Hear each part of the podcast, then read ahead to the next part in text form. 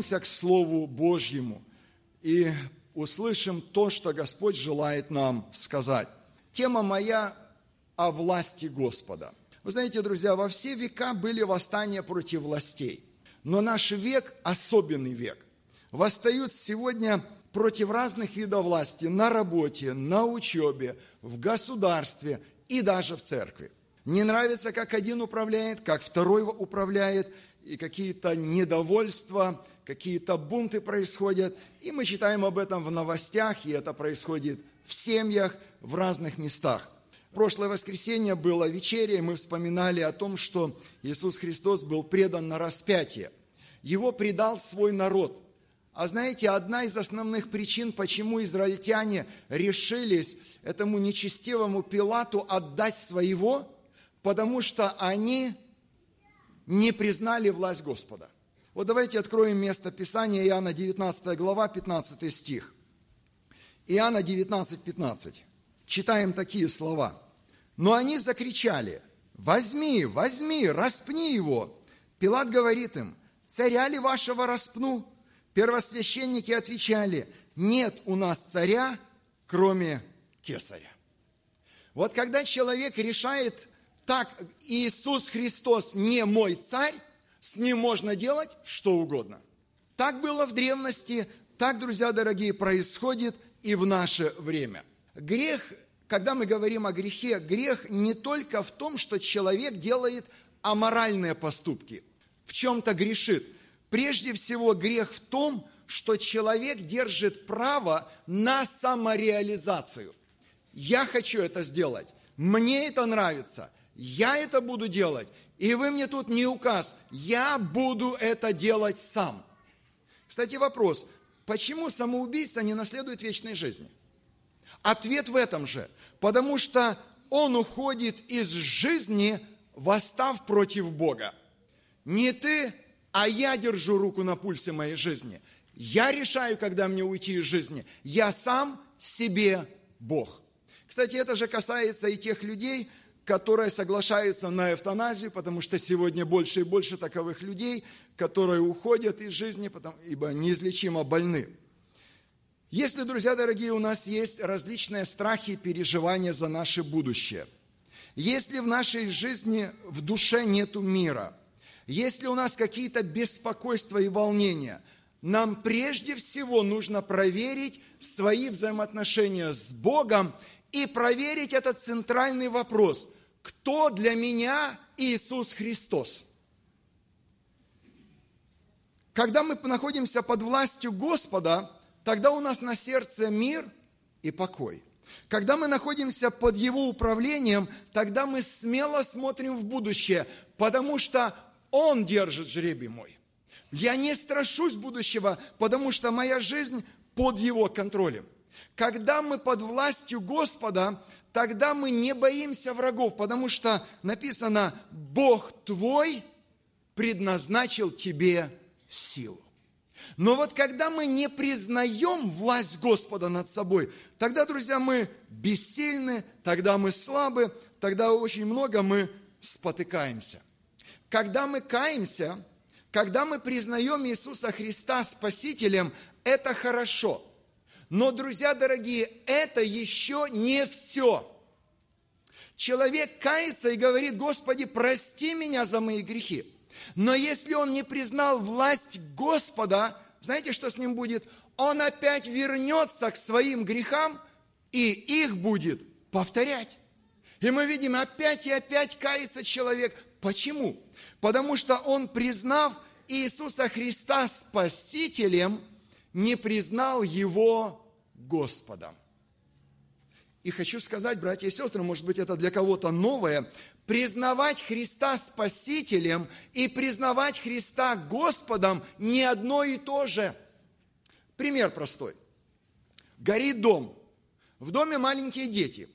Человек смелый забегает в дом, спасает этих детей. Кем является этот человек для этих детей? Спасителем, но не Господом не господином их жизни. Мы часто не против признать Иисуса Христа Спасителем, но не господином своей жизни. Все священное писание пронизано этой темой, что Господь есть Бог. 99-й Псалом, 3 стих, там есть такие слова.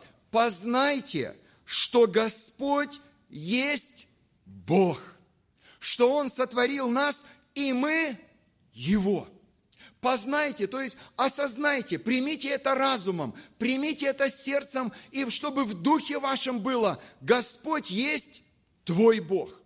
И когда мы смотрим на Священное Писание, когда мы читаем, друзья дорогие, истории многих святых, то мы видим вот эту центральную мысль, что Господь был их Богом. Когда мы читаем историю пророка Ильи, и он воскресил этого маленького мальчика, то там интересные слова его молитвы – в третьей книге царств, 17 глава, 21 стихом, он написано, что он трижды простерся над малышом и трижды молился, и интересные слова. Он возвал Господу и сказал, «Господи, Боже мой!» Да возвратится душа отроков в него. «Господи, Боже мой!» Когда Даниил молился о народе израильском и исповедовал все грехи, то в его молитве тоже были слова «Боже мой!» Когда Давид писал многие псалмы, когда Давид молился Господу, то, друзья дорогие, часто звучали эти слова, кстати, чаще всех. Он говорил такие слова, например, 34 псалом, 24 стих. «Суди меня по правде Твоей, Господи Боже мой».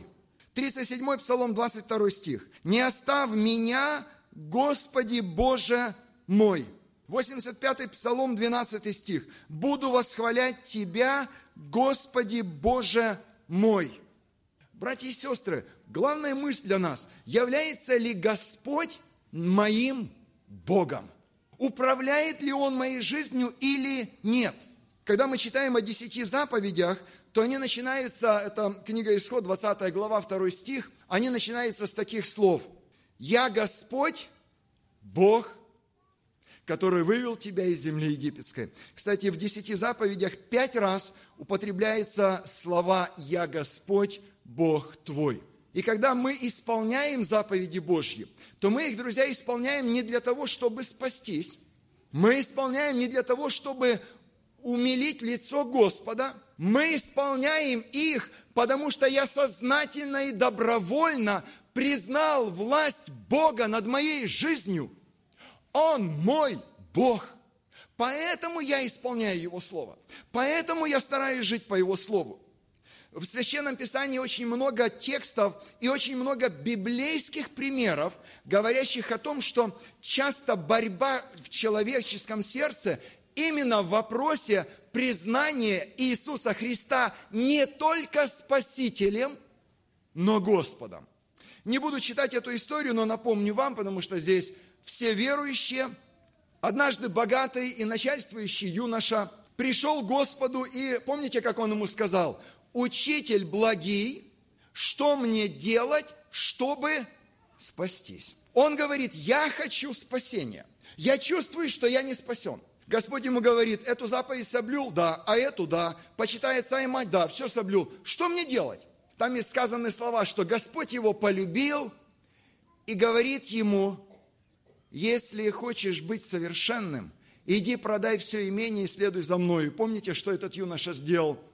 Встал с колен, повернулся к Господу спиной и ушел от спасения. Почему?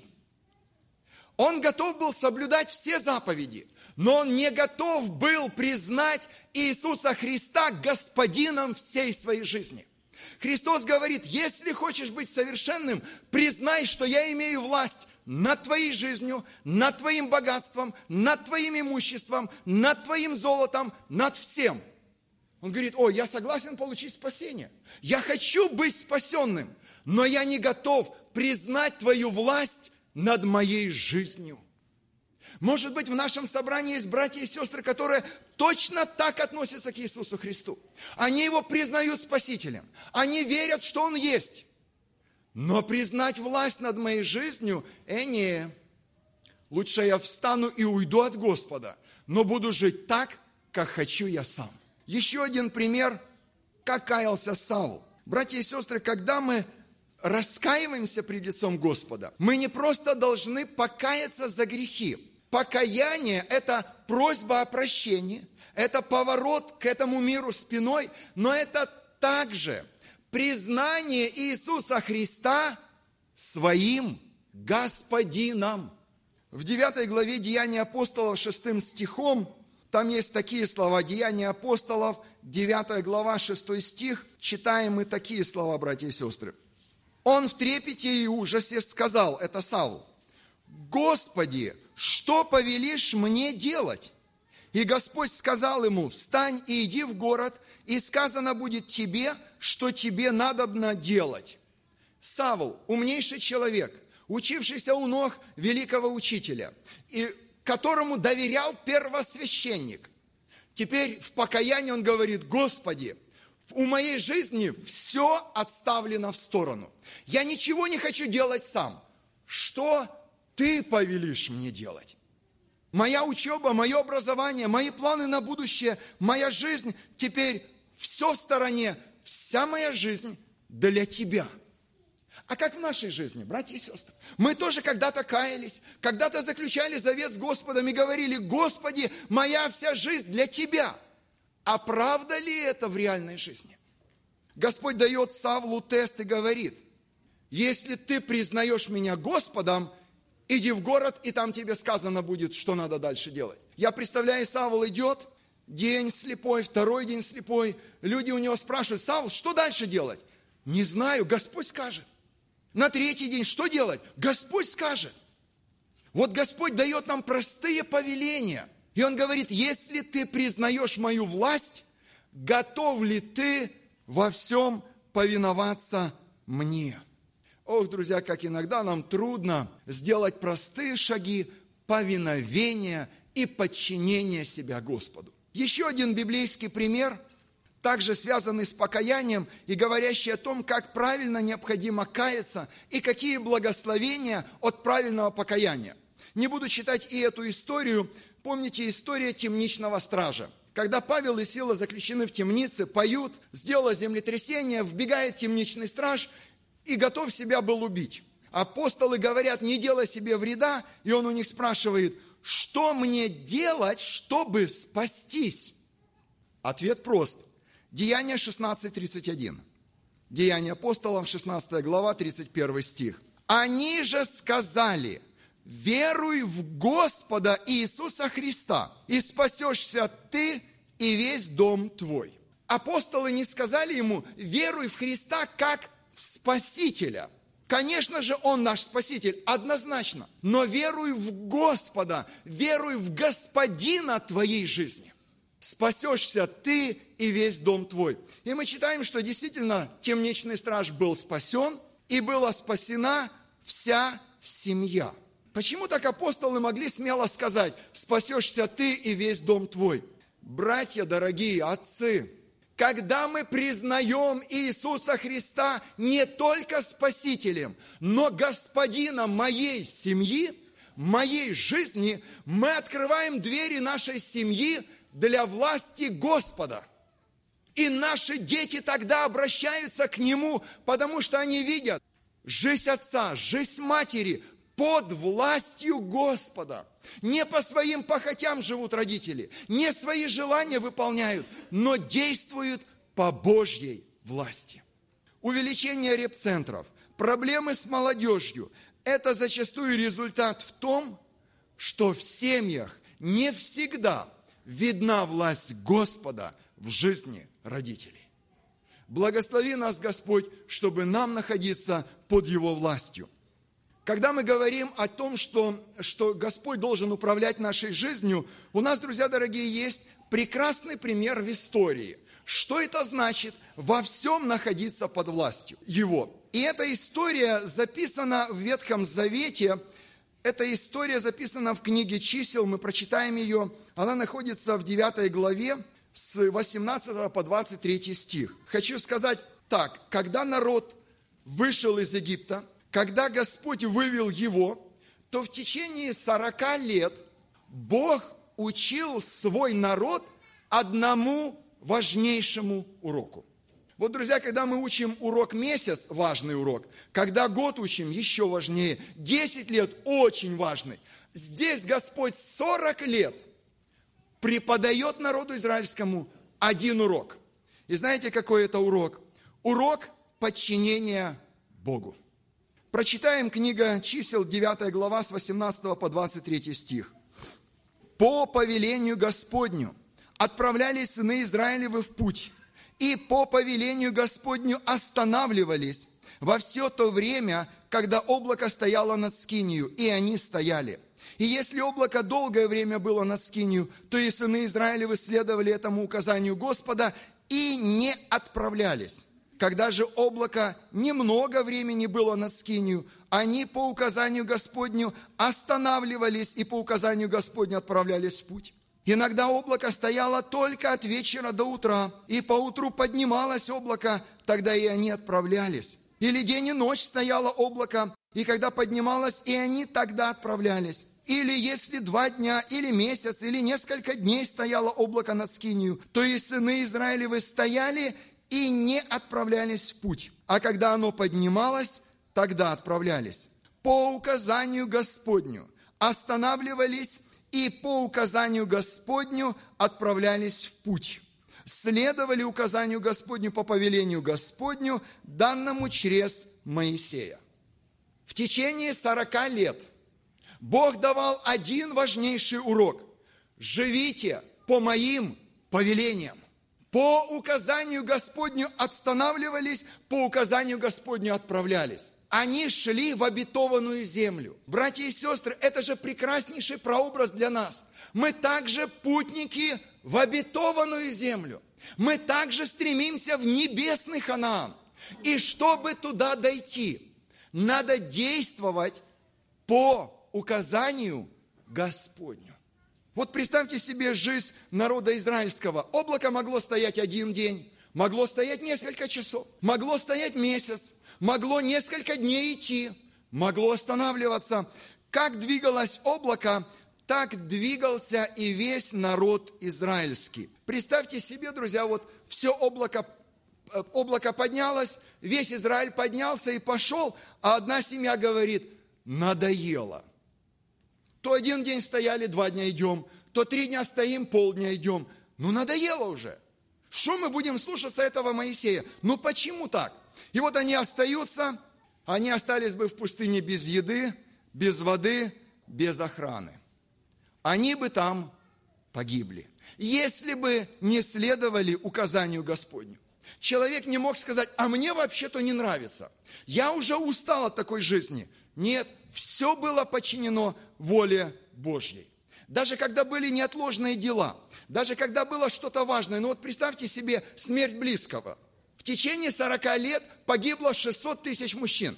Математики, разделите 40 лет на 600 тысяч, и вы увидите, что 20-30 похорон в сутки должно было быть. Как хоронить? Что делать? По указанию Господню останавливались, по указанию Господню отправлялись. Представьте другой пример – Моисей говорит, поднимаемся в путь, приходит один еврей, Моше, то у сына завтра свадьба, пригласительные раздали. Идти надо. По указанию Господню надо идти. Может быть, кто-то еще мог бы прийти и сказать, Моисей, у меня теща больная, а ты знаешь, что это такое теща? Давай недельку постоим. Нет. По указанию Господню останавливались и по указанию Господню отправлялись. Никто не мог сказать, почему так решал Господь. Господь не отчитывался перед людьми, сколько времени облако стояло или сколько двигалось. Их задача была проста – повиноваться действиям Господа. Чтобы это делать, для них надо было три важных элемента, которые и для нас важны. Первый элемент, чтобы каждый еврей мог следовать за облаком, первое – он должен был ясно облако видеть. Если облако заслоняло что-то, если еврей не видел, куда двигается облако, он мог или отстать, или совсем остаться. Друзья дорогие, а что заслоняет облако от тебя? Может быть, суета сегодняшнего дня, заботы житейские, твои планы, твои мысли, твои желания, обстоятельства, они могут заслонить облако, ты не видишь его – Ты не видишь Божьих указаний, потому что ты не видишь облака. Второй элемент для того, чтобы идти по указаниям Божьим, надо было всегда быть готовым выполнять то, что Господь повелел. Еврей не мог сказать, ну, Моисей, знаешь, ты вот сказал, что надо идти, мы сейчас соберем наше племя и проголосуем. Нет, по указанию Господню ты должен быть готов действовать так, как говорит Господь. Бывают такие ситуации, как-то беседовал с одной душой, и мне душа говорит, брат, я знаю, что я должна сделать, но я не готова это выполнить. Вот представьте, душа говорит Моисею, я знаю, что надо идти, но я не готов. Мы не можем насиловать волю человека, но мы можем сказать, дорогая душа, ты можешь остаться одна. Одна на один на один со своими проблемами, с этим миром, и ты можешь погибнуть, если у тебя нет готовности сегодня, сейчас следовать повелению Божью. Третий элемент – добровольное подчинение своей воле воле Божьей. Тот, кто противился воле Божьей, тот, кто свою волю ставил выше воли Божьей, тот погибал в пустыне. А как, братья и сестры, с нашей волей? Добровольно ли мы подчинены Ему, или нас нужно заставлять подчиняться Ему? Добровольное подчинение. Дай нам, Господь, быть таковыми. Иисус Христос предупреждал когда-то учеников своих, не всякий, говорящий мне, Господи, Господи, войдет в Царство Небесное, но исполняющий волю Отца Небесного. Но тот, кто смотрит на Господа и исполняет Его поучение, Его повеление – когда народ израильский пришел в обетованную землю, то Господь повелел всем отцам, чтобы они учили своих детей. И знаете, он дал такие слова, Второзаконие, 8 глава, 2 стих, не буду читать весь стих, но начинается так. «Помни весь путь, которым вел тебя Господь, Бог твой». Вот представьте себе, собралась семья на какой-то праздник, и дети начинают э, спрашивать у отца, папа, а как вы шли по пустыне? Вот что было? И отец говорит, доченьки, сыновья, Бог давал один простой урок – жить по Его повелениям. Вот этому мы должны научить наших сыновей и дочерей. Нам иногда кажется, чтобы они достигли чего-то в этом мире, стали грамотными, умными, имели хорошую работу, но, братья и сестры, если они не научены жить по повелению Господню, тоска ожидает их в этой жизни. Ибо самое прекрасное – жить по повелению Божью. Если мы себя называем частью Божьего общества, так то и наша жизнь должна быть подчинена Божьими повелениями. Не наша плоть, не наше желание, а Господь должен быть в управлении всего. Я хочу просто перечислить некоторые пункты, друзья дорогие. Что значит, когда вся наша жизнь под властью Господа и когда мы все делаем по Его повелению? Ну, например, мы имеем друзей по Божьей воле или нет. У нас могут быть друзья на Фейсбуке, на Одноклассниках, на каких-то других социальных площадках, но скажите мне, они с вами дружат по Божьему повелению или по вашим желаниям? Вы можете сказать, брат, ну это же мое дело. Нет, Бог повелевал действовать и повелевает. Найдите в, в Писании хоть один текст, который говорит, что в моей жизни чем-то я могу управлять сам, а Бог 99%, но 1% что-то я сам управляю. Все, без исключения, должно быть по Божьему повелению. Соломон в 22 главе книги притчи, он говорит сыну своему, не дружись с гневливым, не сообщайся с человеком вспыльчивым, чтобы не научиться путям его и не навлечь петли на душу твою. Не дружи, смотри, кто твои друзья. Твои друзья должны быть по повелению Господню друзьями. Твоими друзьями могут быть твои книги, твои фильмы. Ты по повелению Господню смотришь тот или иной фильм, или тебе понравилось, тебе сказали, посмотри, как интересно.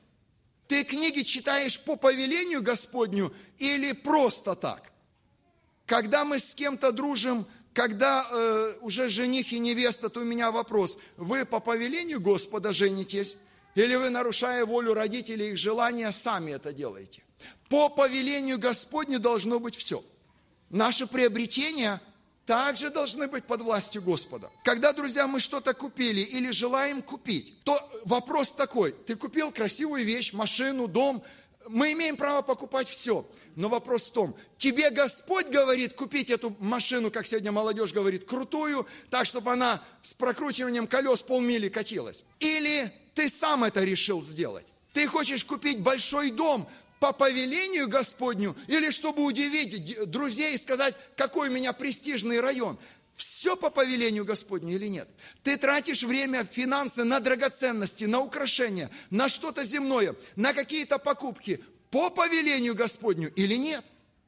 Сегодня на гараж-сейлах часто продают вещи с этикетками «не носившие». А знаете, что это значит? Не по повелению Господню люди приобретают вещи – а сами как хотят. Еще некоторые примеры из жизни. Наша работа, наше хобби, наша учеба. Мы идем приобретать какую-то специальность по повелению Господню или по своим желаниям. Мы желаем какой-то бизнес открыть по повелению Господню, или мне так хочется, чтобы быстрее заработать денег и стать богатым. Вопрос внешности – Братья и сестры, когда мы говорим о нашей внешности, то наша внешность – это самое яркое и видимое отражение того, я нахожусь под властью Господа или нет. Текст Писания, который, наверное, никогда вам не читали при беседах, когда говорят о том, как верующий должен одеваться, какова должна быть внешность. Давайте его прочитаем сегодня. 44-й Псалом, 12 стих. 44 Псалом, 12 стих.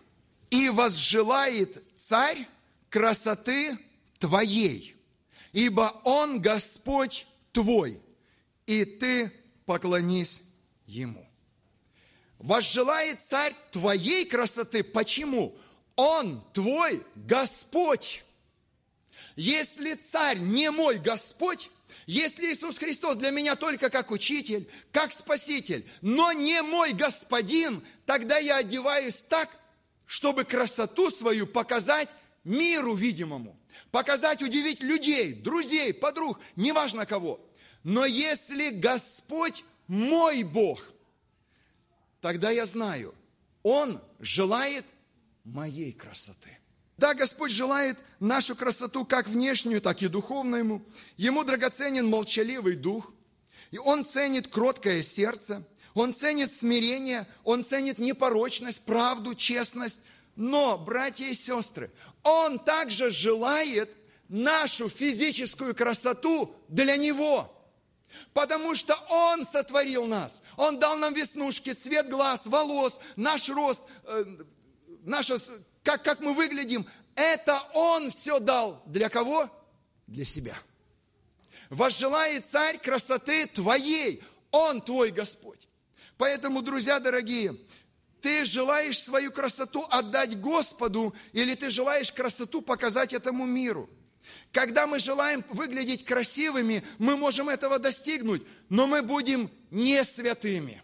Когда мы лицемерим на собрание более-менее благообразно оделись, а вне собрания и бижутерия появляется, и украшения, и перстни, и сестры начинают в брюках ходить, и так далее, и так далее. Это не христиане, признавшие Христа Господом. Это лицемеры. Возжелает царь красоты твоей. Пускай весь мир видит, что ты не в христианство играешь, а ты являешься под властью находишься Господа Иисуса Христа. Он господин твоей жизни, Он возжелал твоей красоты, и ты показываешь, отдаешь Ему. Пускай вся твоя жизнь говорит всем людям, которые тебя окружают, что Господь полностью и безразлично владычествует над твоей жизнью, включая вопросы внешности. Поэтому, когда обличают молодых людей, и они где-то исправляются, но при этом они не признали власть Господа в своей жизни, знаете, что они будут делать? Бунтовать. А почему так? А почему еще ограничения? А почему говорят? Так всегда делали. Наши семьи. Когда народ израильский по повелению Господа поднимался в путь и по повелению Господа останавливался, то не только каждый еврей, мужчина или женщина действовали так, но и семьи в том числе, и все дети их. Друзья, по повелению ли Господню сегодня устроены наши семьи? По повелению ли Господню жена относится правильно к мужу, а муж к жене? По повелению ли Господню дети относятся к родителям и родители к детям? Встает вопрос, все ли в семье по повелению Господню? Мы также вот коснемся немного, буквально несколько минут, нашей духовной жизни. Когда мы говорим об устройстве церкви, то, братья и сестры, все ли на наших собраниях по повелению Господню? Когда разные сцены сегодня делают, разные огромные экраны, подсветки, театральный вид, то встает один вопрос. Вы взяли пример с мира или по повелению Господню вы это сделали? Знаете, как часто в церквах устройство идет? Не по повелению Господню, а по мнению большинства. Если бы евреи голосованием решали, когда идти, а когда останавливаться, они Моисея давно бы отправили в тюрьму. Они так и поступали. По повелению Господню наше молодежное общение, наши музыкальные группы, наши детские служения должны быть по Божьей воле, а не так, как нам нравится. Потому что не секрет, многое сегодня проникает в церковь из мира не по повелению Господню. Когда мы говорим о повелении Господнем, мы также должны, друзья, посмотреть на то, какова у нас мотивация, когда мы Господу служим. Когда мы Его прославляем в песне, на музыкальных инструментах. Я пою Господу, потому что меня пригласили – я пою, потому что у меня хороший голос, и надо себя показать. Я пою, потому что Бог мне что-то сделал. Или у меня другая мотивация. Какова должна быть наша главная мотивация наших прославлений Господа? 117 Псалом, 28 стих. 117 Псалом, 28 стих. «Ты, Бог мой, буду славить Тебя. Ты, Бог мой, буду превозносить Тебя». Я тебя славлю не потому, что ты мне дал что-то хорошее, потому что ты мой Бог. И такая душа вне зависимости от обстоятельств. В горе, в болезни, в трудностях, в переживаниях, в лишениях она Господа славит. Потому что ты, Бог мой, поэтому я тебя возвеличиваю. Это же касается и проповеди. Вы знаете, друзья, есть разные виды проповедников. Кто-то проповедует по любопрению, кто-то из зависти, кто-то рассказывает мечты своего сердца, но есть правильный подход к проповеди. Говорить Слово Божье по Его повелению. Вторая книга Царств, 23 глава, 2 стих, там есть слова царя Давида. Уже перед уходом в вечность он сказал такие слова. «Дух Господень говорит во мне, и Слово Его на языке у меня. Я не просто говорю, что мне нравится. Я не просто говорю проповедь, потому что ее подготовил. Вы, наверное, слышали этот случай, когда э, служитель говорит молодому человеку, брат, тебе проповедовать, у тебя готова проповедь? Он говорит, пастырь, готово, осталось стихи из Библии найти. Есть такое, к сожалению. Дух Господень говорит во мне – Брат дорогой, когда ты стоишь на кафедре, не говори, чтобы кого-то уколоть, не говори, чтобы что-то рассказать. Говори то, что Бог положил на твой язык. Вот то и скажи. Наш внутренний человек также должен быть под властью Господа. Это значит, наши мысли должны быть под Божьим контролем. Помните, Иисус Христос однажды остановил Петра, когда Петр говорит, Господи, да не будет это с тобою. И знаете, что сказал Иисус Христос Петру? Ты думаешь не о том, что Божье, но что человеческое. Наши мысли – это то, кто мы есть на самом деле. И мы много думаем, и, к сожалению, мы часто думаем, находясь не под контролем Божьим. Братья и сестры, вот сегодня мы находимся здесь. Что вы думаете о членах церкви, которые рядом с вами? Что вы думаете о себе? Что вы думаете о ближних? Что вы думаете о властях? Что вы думаете о решении тех или иных проблем?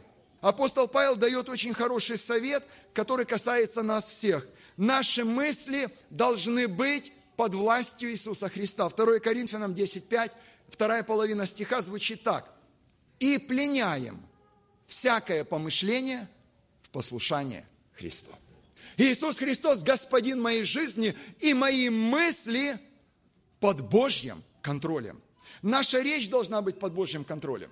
Мы часто говорим, друзья дорогие, так быстро, что потом до наших ушей доходит то, что мы вот тут сказали. И мы говорим и словами, и печатаем, и когда каких-то, на каких-то чатах, где угодно.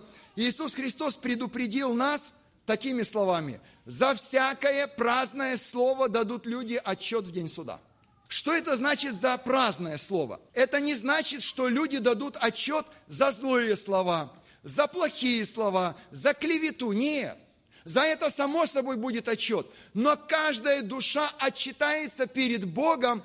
Твои слова были напрасны. Их можно было не говорить. Они не были под Божьим контролем. Давид в одном из псалмов так и говорит, «Положи, Господи, охрану устам моим и огради двери уст моих». Когда наши уста под Божьим контролем, знаете, друзья, что мы тогда произносим – Апостол Павел говорит Колоссянам 4 глава 6 стих. «Слово ваше да будет всегда с благодатью, приправлено солью, как вы знали, как отвечать каждому». Когда мой язык под Божьим контролем, он тогда не клевещет, не злорадствует, не говорит лишних слов, не говорит обидных слов, не говорит льстивых слов.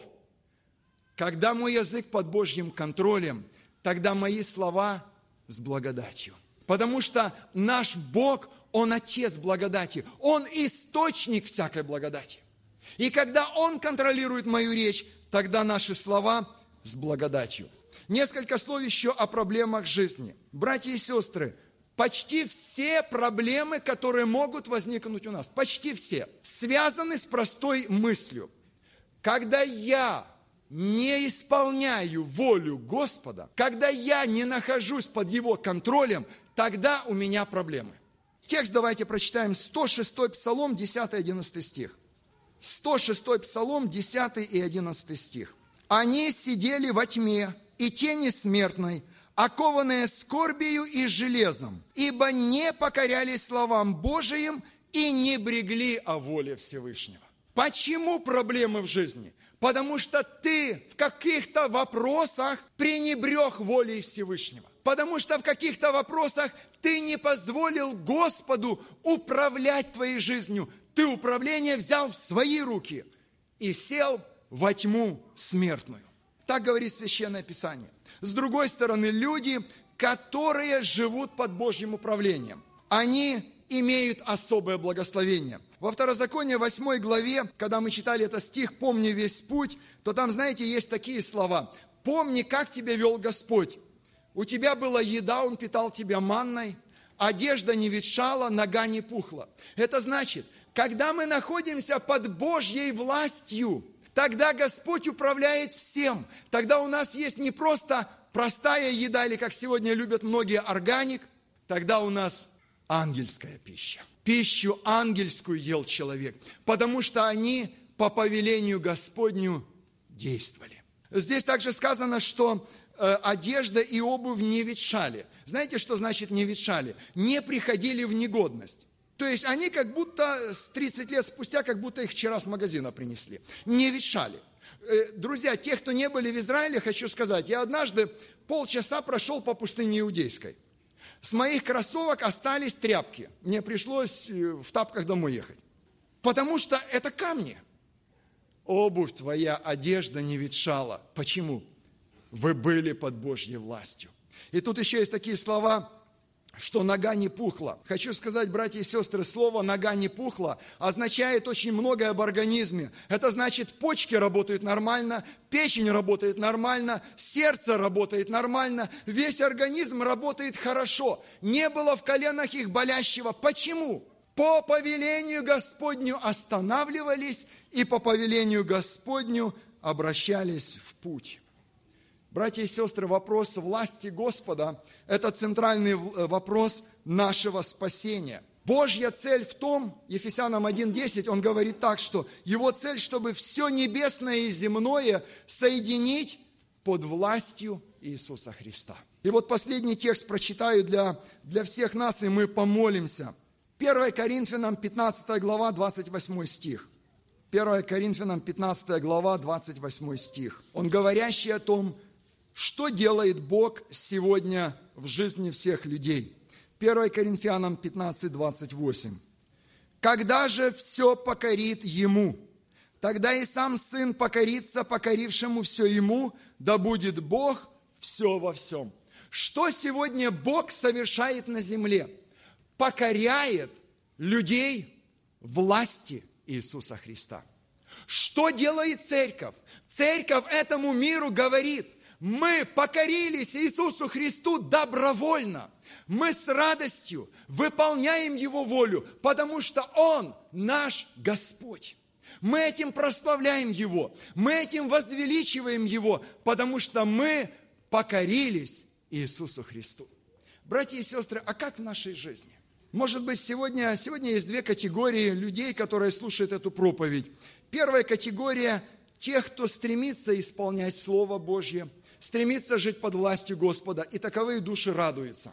Потому что много сегодня соблазнов с разных сторон, чтобы не подчиняться воле Господа. Те люди, которые не хотят покоряться воле Господа, будут бунтовать. Опять нам говорят об этом. Опять эти правила, опять такая жизнь. Почему я не могу жить, как хочу? Потому что мы должны быть покорны Иисусу Христу. Душа, которую Господь обличал. Душа, которой Господь говорил, ты не под моей властью. Сегодня твой час покаяться и сказать, Господи, прости меня. Господи, что повелишь мне делать? Господи, дай мне в моей жизни, в моей семье, в личной, в общественной всегда быть под Твоей властью. Дай мне не просто говорить, что Ты мой Господь, но дай мне быть послушным Твоей воле. Сегодня Твой час. А мы сейчас, склонив сердца и колени, будем обращаться к нашему Отцу, к нашему Господу и к нашему Богу. Аминь.